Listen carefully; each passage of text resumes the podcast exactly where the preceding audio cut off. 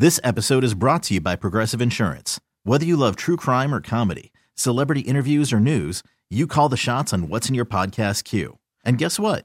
Now you can call them on your auto insurance too with the Name Your Price tool from Progressive. It works just the way it sounds. You tell Progressive how much you want to pay for car insurance, and they'll show you coverage options that fit your budget.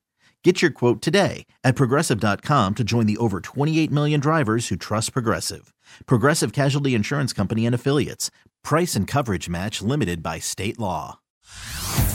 Hey everyone, Boomer Esiason here. The NFL draft is behind us, and your favorite team is now gearing up for week number one. The free Odyssey app puts you right in the middle of the pro football conversation with the biggest sports radio stations from across the country. The local voices who know your team the best, giving you their unfiltered takes on the current state of your squad. It's always football season right here on the free Odyssey app. Mike Preston is here. The professor is in, folks. No coach class. If you're not getting it in class, get it on your own. Professor doesn't do that. Mike Preston. You can find us also at Baltimore Sun, BaltimoreSun.com. What do you give my quarterback, Lamar Jackson? Quarterback B plus. plus, 21 and 26 for 187 yards. Ran for 60 yards on 10 carries. He had two fumbles, but one wasn't his fault. Uh, so overall, and I say game manager, clock manager, and that's a good thing because that's what he needed to be. He didn't need to be any more than that yesterday, and uh, so he got a B plus. You know what? I agree wholeheartedly on that grade because of what you said at first. The slow start. We forget how slow he started because how he finished, and and and that's why you know if you start off the quarter not getting good grades, you can't get an A.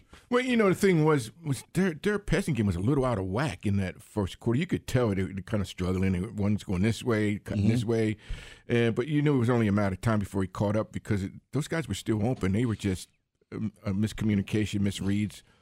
But um, running backs, the Ravens controlled the ball for like 40 minutes of the game. That's uh, that's unheard of in an NFL yep. game. 40 minutes time of possession. I mean, Mitchell had 138 yards. Gus had 52 yards and what, like five carries. Uh, Justice Hill had 40 yards on 13 carries. But that Mitchell, that 60 yard run in that fourth quarter, and then that 40 yard touchdown run late in the third.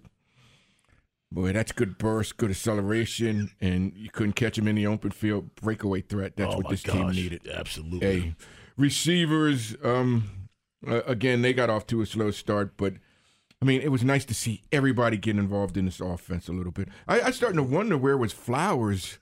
You know, like when is he going to catch a pass? I mean, he's throwing it every place else, but he didn't throw the Flowers. But he got him involved.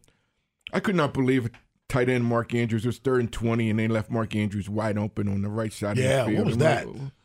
What, what's going on here? How do you leave him open of all? He people? did make a great play to get back to the outside and pick oh, up more yes, yards. He, yes, he did. That was, that was that, a great that, run. That's a good run. Stuck that left foot in the dirt. Yep. so uh, they got a B plus. Offensive line, I thought played very well. Uh, again, uh, Linderbaum is, is is just playing out of his mind. And and the thing about this guy is, he's one of those few centers that can actually still pull and get outside. And the Ravens do a lot of good stuff with him. And if you go back and look at um, Mitchell's long runs, watch Linderbaum down the field. Mm-hmm. 20 yards down the field. He's still making blocks and, and knocking down people. Uh, the only negative was Ronnie Stanley uh, is struggling. So I gave him a B. Defensive line. I'm a fan, Mike Preston. I'm a fan. A fan of what? That defensive line. I'm a fan. It's done. It's done. They just just dominated that team. I think that and midway in the I think it's their quarter, uh, what they had 80, 85 yards or something like that in the first half, and fifty of it was was, was the Metcalf reception. Other than that, they're like thirty five yards total offense. Who does Michael Pierce remind you of? Uh, no one that I know of. No one that I know Really? Because um, he's not he's not as tall as anybody. Girth wise, oh, there could be a lot of guys he reminds me of, but You have a little Sam Adams in him. yeah, but Sam was more explosive. Okay. But I'm talking about that wide body, Thick. that that that, that yeah, that Yeah. thickness, that butt. Whoa, boy, and and I just I just saw uh, Michael McCrary Friday, I think. Mm-hmm. And he talked about Sam Adams doing that 20, uh, 2000 season, literally stole the handoff from the running back about three times that year. Oh, You talk about his, his quickness. Sam had that that ability to, to penetrate. Mike has that that good off ball quickness. Right. Sam could get in the backfield. I mean, he could disturb things, which you see Madubuike do sometimes. Right. Is, is get in inside and, and disturb the running game. But uh, they get in a linebackers, Clowney, Van Noy. I mean, they they were all over Geno. Um, Malik Harrison, he doesn't get a lot of credit, but he's very strong and, and holding the edge on the outside, run support. Uh, Queen and Roquan had their usual good games. They get an A. Secondary, I think they had one pick, but you look at Seattle's offense, they came into this game with some really good receivers, and the Ravens pretty much shut that thing down. And again, as, as as John Harbaugh pointed out, it wasn't just coverage sacks or or rushing; they put it all together. So I give them an A. The uh, special teams, I made a correction and gave them an A because uh, Justin Tucker hit three field goals. Jordan Stout averaged 56.5 yards on two punts. I like At him. one, he hit that 66 yarder in the first half, which changed the field position of that game. Uh, Duvernay had a 24 yard punt return, so I ended up giving him an A. I can't believe this next grade.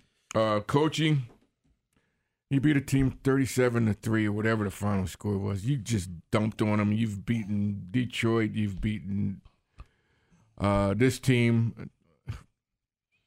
I just got to give him an A. What, what else can I I'm give not him? disputing it. I just can't believe you actually gave it to him. Well, you you know, it, come on. All right. It was my it was my my Ed Norris Italian day. So I just gave them all an A. That's the way it was. Hey! By the way, I just read something on Twitter that I, I thought was so disrespectful. What? Someone called OBJ's touchdown a Make a Wish touchdown.